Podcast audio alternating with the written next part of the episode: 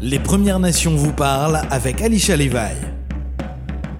Hey everybody, thanks for tuning in for your noon hour. You're listening to Alicia Levi from Elsipogtog on CKMA 93.7 FM. And since it's the first day of school, I wanted to share with you a word of the day. And today's word of the day is Diganamasinkawogwam. And it is one word and it's school in Micmac. Alright, so now I wanted to talk to you about a missing murdered indigenous woman or girl. And today I wanted to talk about Erin Brooks. Erin Brooks Brooks was 38 years old at the time of her disappearance. She is female. She is her status is ongoing missing case. She's been missing since December 27, 2021. She's Aboriginal, and if you have any information on her, you can contact RCMP at 506 460 2300. Erin Brooks was one of the last females that I remember that had an impact on people in my friends or family circle. And so I wanted to share with you um, her case. Uh, so it says description eyes, brown eyes, brown hair with bangs. She was five foot six, 115 pounds. She had the word boo tattooed on her chest, butterfly on her left arm, large turtle on her right leg, multiple turtles on her on the back of her neck, and a dolphin on her left ankle. She was last seen on December 27, 2021, between the hours of uh, 2200 hours, so 10 p.m., and 2300 hours, so 11 p.m. As of February 3rd, 2022, Fredericton police continue to investigate the disappearance of 38 years old Erin Brooks, who was last seen at Fredericton North Side on December 27, 2021. Investigators are now treating Erin's disappearance as suspicious and believe she's likely the victim of foul play at this time. Police have still not located Miss Brooks and believe there are people with information on her whereabouts. So please, anyone, if you have any information on what happened to Erin Brooks, please contact the police station in Fredericton 506 460 2300, or as always, you can contact Crime Stoppers at uh, 1 800 222 8477. So I'm just going to read a little bit more on her story. So it says, and I'm sorry, I always mispronounce this word Wolastoqey Chief in New Brunswick pleads for information about Erin Brooks missing since December. The six chiefs of the Wolastoqey Nation Nation in New Brunswick are pleading to the public for any leads on the disappearance of Erin Brooks, a woman from St. Mary's First Nation who has been missing since late December. Brooks, 38, was last seen at the St. Mary's Smoke Shop in Fredericton North Side on the evening of December 27. She was wearing blue jeans, a dark brown jacket, and black boots. Police describe her as 5 foot 2 inches, just different from the height in the other post, sorry, or 5 feet 3 inches tall. Like I said, still different different with brown eyes and black hair and bangs. Not much is known about her whereabouts, but Fredericton police said last week that they believe her to be the victim of foul play. In a release, the Wolastoqey chief said they thought their thoughts are with the Brooks family. The tragic disappearance or murder of our Indigenous women is a fear that many of us hold and one that is tragically rooted in reality for Indigenous people in Canada, it said. Though disappearances of our women happen across the country, country,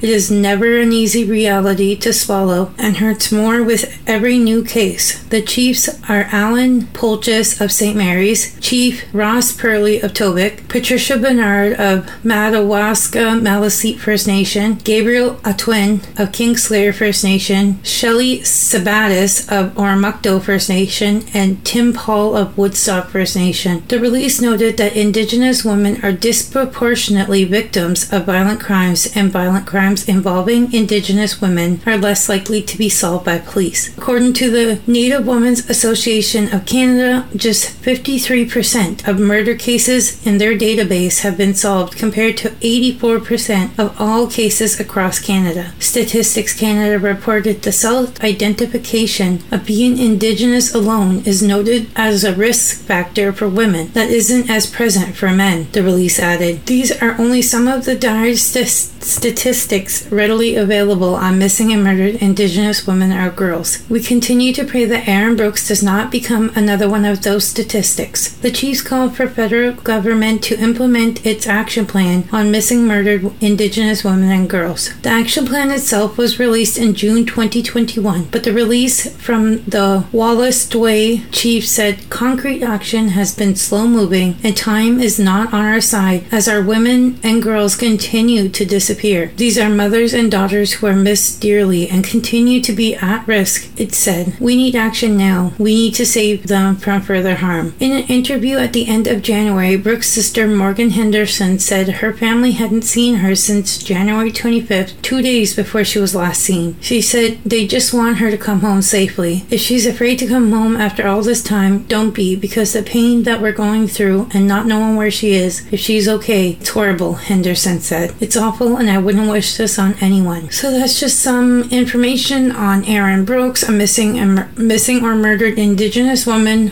from Fredericton, New Brunswick, who went missing December 27th.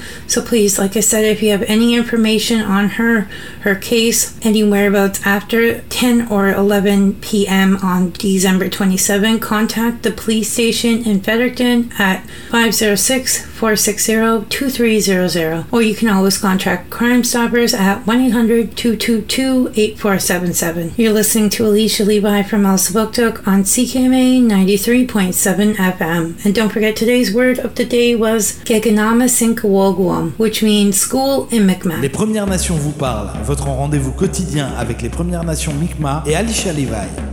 Welcome back. You're listening to Alicia Levi from Elsipogtog on CKMA 93.7 FM. And don't forget today's word of the day was Giganamasinkawogwam, which means school in Mi'kmaq. So now I wanted to talk to you about a missing murdered indigenous man or boy. And today I wanted to talk about Tony Vernon Noskey, N-O-S-K-E-Y. He was 40 years old at the time of his disappearance. Male status is an ongoing missing case. He's been missing since May 15th, 2020. Aboriginal, and you can contact Peace Regional Detachment at 780 624 6677 if you have any information on his disappearance. Last seen location is Cadotte Lake, Alberta. If you have any information on suspicious activities or crimes occurring, please contact your local police department.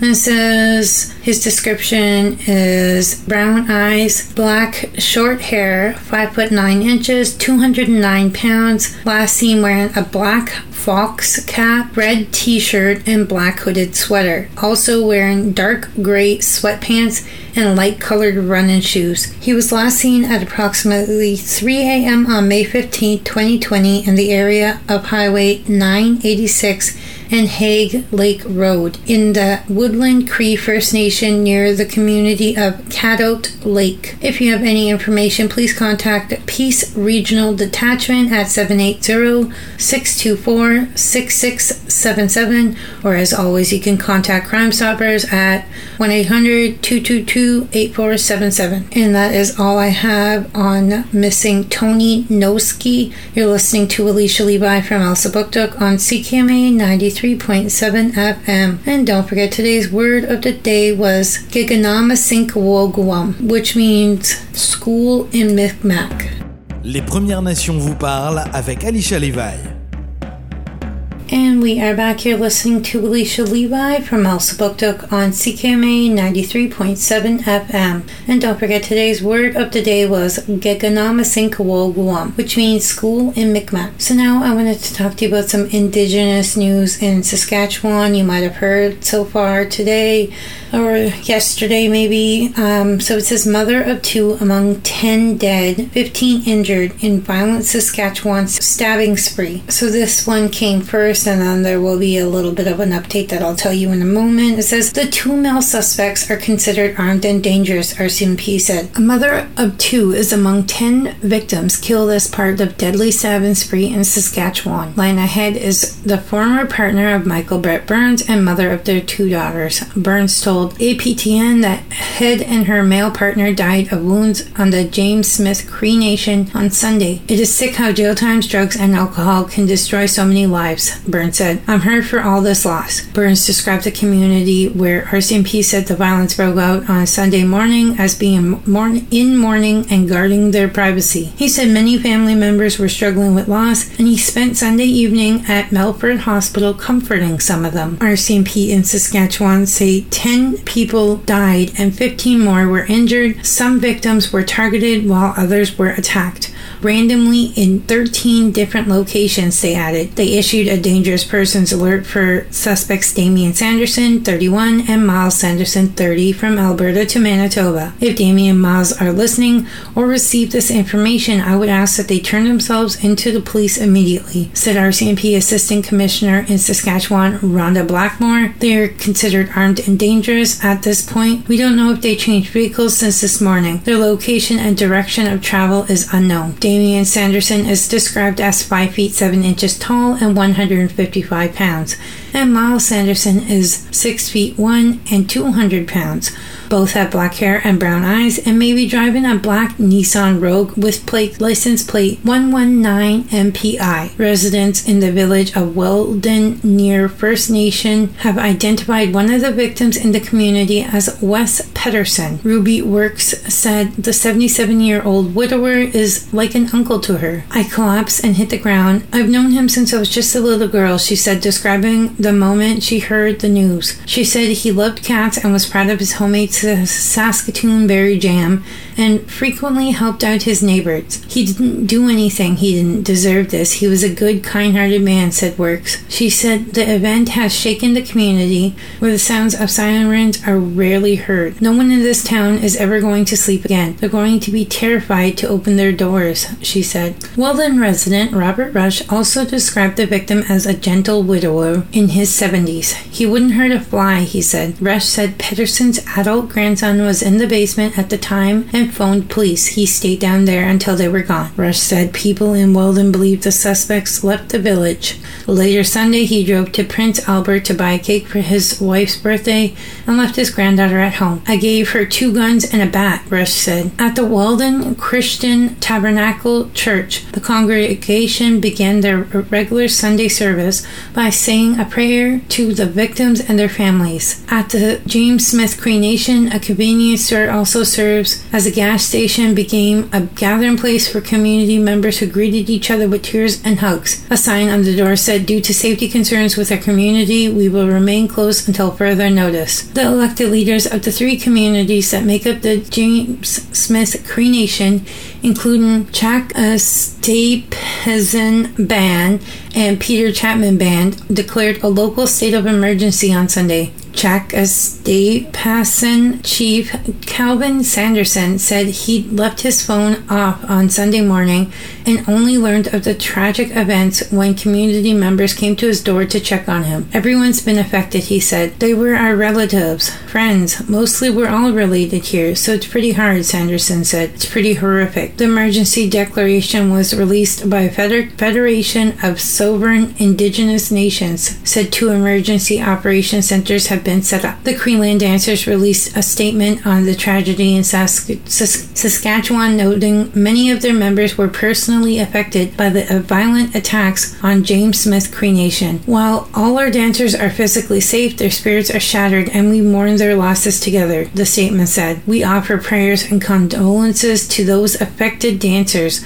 to all members of the James Smith Cree Nation, and to anyone affected, as well as all as we all begin to pick up the pieces of this unspeakable tragedy. Saskatchewan RCMP released a timeline Sunday of their response as two suspects allegedly went on a rampage across a part of Saskatchewan, all local times. At 5:40 a.m., RCMP received multiple calls from James Smith Cree Nation about stabbing at different locations. At 7:12 a.m., Saskatchewan RCMP issues dangerous persons alert says police trying to locate two suspects, area residents of James Smith Cree Nation and surrounding communities, Candle Lake, Prince Albert, Melfort, Humboldt, and Rosthern, Rosthern, told to seek immediate shelter and use con- caution. At 7:57 a.m., RCMP releases names and photos of suspects Damien Sanderson and Myles Sanderson who were previously described earlier. RCMP extends dangerous persons alert to provide to province of Saskatchewan, saying police believe suspects are traveling in a vehicle. That's at 8:20 a.m.